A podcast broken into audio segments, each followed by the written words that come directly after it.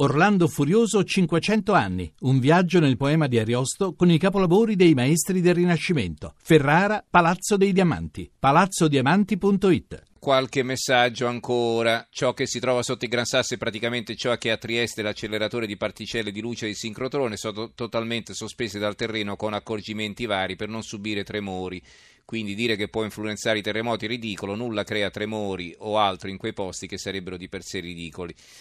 Va bene, poi abbiamo eh, da Montalto di Castro Luca che ci scrive: Io mi sono collegato ora, ma posso capire che si tratta della notizia del terremoto provocato da esperimenti sotto il Gran Sasso. No, diciamo era stata sollecitata da una telefonata, non era l'argomento in discussione, a parte l'impossibilità della cosa, ma personalmente se voglio credere a una notizia, prima cerco delle fonti attendibili e poi parlo. La disinformazione è il male d'Italia e va bene. E poi ancora eh, Salvo da Bari dice: Secondo me il problema è tutto qui, le costruzioni antisismiche devono costare meno e non di più. Il problema appunto è l'intervento successivo, eh, la messa in sicurezza di una costruzione che antisismica non è, come abbiamo sentito, non è soltanto cioè, se, in caso di ristrutturazione che devi rifare i muri, i pavimenti, l'intonaco, eccetera, non co- costa poco, diciamo, renderla antisismica. Se invece vuoi eh, inserire queste famose catene dentro i muri, beh, devi rompere gli intonaci, dovrai rifarli, dovrai rifare la verniciatura, la pittura, eh, dovrai sfondare il solaio, insomma, praticamente la casa la devi quasi rifare dall'inizio e francamente non tutti se lo possono permettere. Va bene, allora la lettura dei quotidiani prosegue ancora con il terremoto i giornali locali, il daramma degli sfollati è il titolo di apertura del secolo XIX e poi sotto cemento armato e catene, ecco perché si è evitata la strage, è un reportage di Francesco Grignetti da Ussita in provincia di Macerata, ieri abbiamo avuto anche il sindaco di Ussita in linea. La Gazzetta del Mezzogiorno, il terremoto sfratta interi borghi, inagibili, numerosi centri storici dei paesi colpiti, Renzi sul posto, l'Italia è più forte del sisma. La Gazzetta di Parma, le risposte da dare a un paese ferito di Pino Agnetti, l'editoriale. Eh, per il sindaco di Ussita Marco Rinaldi non ha più senso rimanere qui, per quello di Castel Sant'Angelo sul Nera Mauro Falcucci il nostro paese è finito.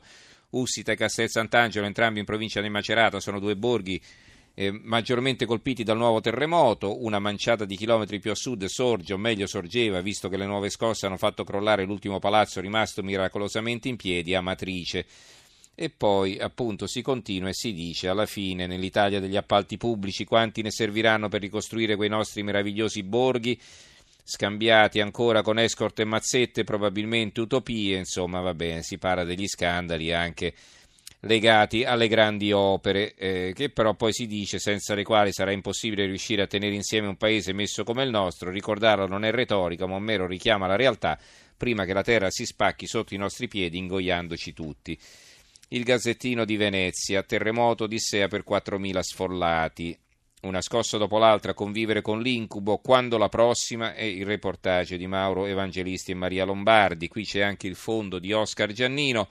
Il titolo è Ricostruire senza i decimali del deficit. Che vuol dire?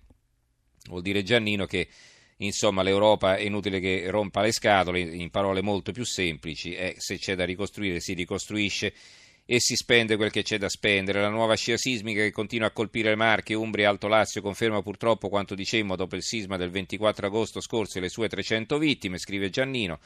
Ancora una volta la macchina dei soccorsi e degli interventi emergenziali si è messa in moto da subito, forte delle esperienze appena maturate due mesi fa, ma più che mai è necessario insistere sulla strada che è stata finalmente imboccata dopo la strage estiva, non fermarsi più alle emergenze e poi alla ricostruzione dei centri colpiti, ma avviare una grande macchina pubblico-privata che abbia come obiettivo in alcuni anni la messa in sicurezza progressiva, a cominciare dalle aree italiane esposte a maggior rischio sismico e idrogeologico, della parte troppo rilevante esposta al rischio dell'obsolescente patrimonio edilizio e urbano. Sono viva grazie alla prima scossa è eh, il titolo di apertura del centro eh, di Pescara. La pescarese Tiziana Tarragoni era andata a visto nel paese dei genitori, quindi una testimonianza di una pescarese tornata a casa. Il fondo di Antonio De Frenza intitolato Sulmona e le prediche inutili. E che cosa si sollecita praticamente? Allora dice a un certo punto De Frenza, può essere utile cambiare passo e prendere sul serio l'idea del sottosegretario alla giunta regionale Mario Mazzocca di prendere sul Mona, città bellissima e sismicamente fragile, e farne un vero laboratorio antisismico. una città modello il calco di una vera città ideale rinascimentale dove sperimentare tutto ciò che andrebbe fatto per renderla sicura. Certamente le tecniche di adeguamento strutturale, ma soprattutto le migliori pratiche utili a liberarci dagli eccessi della burocrazia, della giustizia amministrativa, dei guardiani della bellezza intangibile, e poi cantieri, cantieri, cantieri. Quindi diciamo Sulmona come laboratorio per eh, creare la prima vera città antisismica in Italia. Il giornale di Brescia, ancora scosse e crolli, 5.000 sfollati. Il fondo di Giuseppe Maiola intitolato Le ferite della pietra scolpite nell'anima. Il tempo, la rivolta dei 3.000 sfollati, niente tende, restiamo qua, la terra trema ancora, distrutte chiese e opere d'arte, fra i terremotati di Marche e Umbria cresce la rabbia. E qui c'è un articolo di Guido Bertolaso, il titolo è Accampamenti e confusione, eh, però dalla prima parte, da quel che compare in prima pagina, non si capisce quale sia, diciamo, eh, così, eh, la, la, filosofia di questo, di questo suo intervento, insomma, dove va a parare. E poi abbiamo la Gazzetta di Modena, terremoto, ora si trema per il fisco, qui si parla però del terremoto in Emilia, le aziende devono pagare i prestiti allo Stato e gli stipendi saranno tagliati. E questo è un altro problema, vedete, perché poi i nodi vengono al pettine. È imminente la scadenza per la restituzione della prima rata del mutuo concesso dalla Cassa Depositi e Prestiti alle imprese terremotate che avevano chiesto la sospensione delle tasse e dei contributi ma almeno il 25% delle aziende non ha liquidità per rispettare la scadenza, ai dipendenti invece sarà decurtata parte dello stipendio in seguito al blocco del versamento dei contributi che riprenderà regolarmente. Quindi altri problemi anche per chi il terremoto lo ha subito diversi anni fa. Va bene, poi ci sono i titoli eh, sugli altri argomenti. Allora, innanzitutto eh, riprendiamo dalla eh, politica e in particolare Riprendiamo dal referendum. Abbiamo l'apertura del fatto quotidiano. Il PD fa campagna illegale per il sì con i soldi pubblici. Multa della Gcom, Serracchiani il convegno senza par condicio alla regione Friuli. L'autorità comunicazione ha costretto la vice segretaria Dema a fare mea culpa sul suo sito istituzionale. Accanto c'è il fondo di Marco Travaglio, chi sta con chi? È il titolo. Cosa scrive Travaglio? Quando abbiamo saputo del faccia a faccia, faccia, a faccia Renzi De Mita stasera a Scemmentana, il primo istinto è stato quello di organizzare un sequestro di persone per rinchiudere l'anziano leader democristiano in un covo dotato di tutti i comfort ma ben sorvegliato per impedire la fuga dell'ostaggio fino al 5 dicembre mattina. Il trappolone che ha in mente il Premier è talmente plateale, dimostrare che il sì è nuovo e giovane, c'è pure Napolitano, mentre il no è vecchio e decrepito, che chi spera nella bocciatura del DDL Boschi Verdini soffrirà non poco stasera davanti alla 7, tanto più che le doti dello statista Erpino non si ricordano. La concisione né la battuta pronta, qualità necessarie per bucare il video e per stanare quell'anguilla del Premier. L'unica speranza è che l'eloquio circonvoluto e soporifero dell'ex segretario di C usa a tradurre simultaneamente in italiano i pensieri che gli sopraggiungono in avellinese stretto, narcotizzi il giovane Matteo e lo mandi al tappeto il manifesto referendum senza la sinistra. A proposito di, eh, di pensieri un po' contorti, questo eh, sentite Fausto Bertinotti qui in prima pagina, francamente non si capisce cosa voglia dire. Eh, penso che continui a essere trascurato nella vicenda del referendum e nel suo esito il peso di una presenza percepibile di una posizione classicamente di sinistra capace di legare indissolubilmente la questione democratica alla questione sociale. Vi giuro che non ho capito.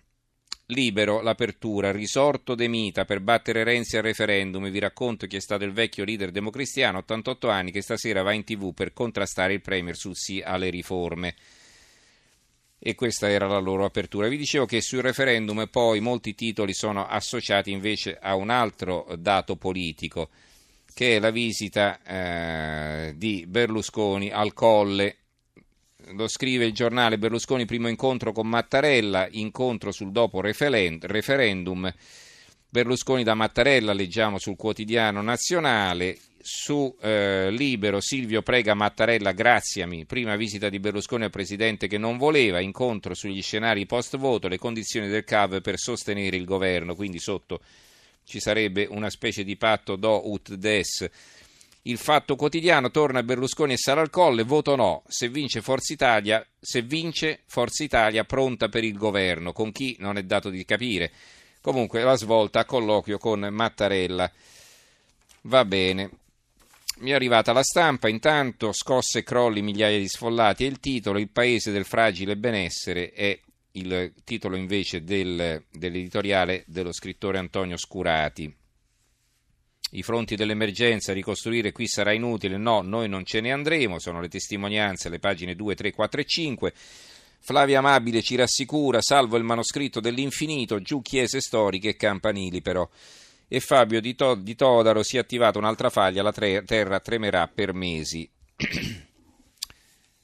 eh, il, I titoli invece sull'immigrazione, ce ne sono molti. Eh, la Gazzetta di Modena, Italia Centrale, quando aiutavamo Goro, barricate antiprofughi, i ricordi di un, di un modenese sono degli ingrati. Il Corriere dell'Umbria, Diritto d'asilo negato, migranti in rivolta, manifestazioni di protesta ieri mattina sotto la questura, questo a Perugia. L'avvenire, la strage senza fine, 97 morti nel barcone, naufragio in Libia, 29 i superstiti, imbarcazioni fatiscenti. La verità, eh, questo è l'uomo che ci fa invadere, c'è una foto del prefetto Morcone, Morcone il prefetto più odiato d'Italia. La tribuna di Treviso, l'apertura profughi, non c'è più posto, in arrivo oltre quota, gli arrivi oltre quota 2500, anche le tende non bastano più. Latina oggi, migranti, sale l'intolleranza, in arrivo 90 rifugiati da distribuire sul territorio, a fondi espulsi i responsabili della protesta al centro di accoglienza. Latina accuse feroci, di, eh, accuse feroci al sindaco e al prefetto. Non ho capito di chi, va bene. Poi il foglio la Nato dice che l'Italia rischia grosso, questo è molto interessante. Eh, L'Assemblea parlamentare della Nato approva all'unanimità una relazione clamorosa. La relazione è del deputato del PD Andrea Manciulli che mette sotto processo le primavere arabe e riconosce i flussi migratori, che i flussi migratori sono potenziali veicoli di terrorismo, dettagli e scenari. È un servizio questo di, del direttore Claudio Cerasa, un articolo di Claudio Cerasa. Va bene, poi altri titoli in ordine sparso sul Fatto Quotidiano, eh, grandi opere, così Mister Impregilo gonfiava i, conti da 18, i costi da 18 a 61 milioni, l'inchiesta Terzo Valico nelle carte le pressioni per far lievitare la spesa dello Stato. Eh, molti giornali ricordano Luciano Rispoli, addio a Rispoli, gentleman della televisione, giornalista aveva 84 anni, scompare dopo una lunga malattia e il quotidiano nazionale. Eh, una buona notizia eh, in conclusione, intanto vedo anche qui Bebe Vio, eh, una grande foto sul Tirreno, fidatevi di me, vaccinatevi, eh, ricordiamo Bebe Vio, campionessa paralimpica che ha perso braccia e gambe a seguito di una meningite fulminante. E poi dicevo una bella notizia per concludere, Vibo, Vibo Valencia, Vibo sbanca il Superenalotto nella ricevitoria Lo Bianco in pieno centro, vinti 163,5 milioni di euro. Dopo 200 estrazioni indovinate la combinazione che regala un jackpot da sogno e che si dice che insomma la ricevitoria è frequentata da scuole, rosticcerie, lì vicino impiegati, insegnanti, studenti, pensionati, gente del posto che magari ogni tanto tenta la carta della fortuna, naturalmente e caccia al super fortunato. Allora ci fermiamo qui per questa sera. Ringrazio in regia Gianni Grimaldi, il tecnico Daniele Di Noia, in redazione Giorgio Allegretti, Carmelo Lazzaro e Giovanni Sperandeo. Domani mi prenderò un giorno di riposo, quindi mi sostituirà Massimo Cecchini. Noi ci risentiremo lunedì e grazie a tutti per averci seguito e buonanotte.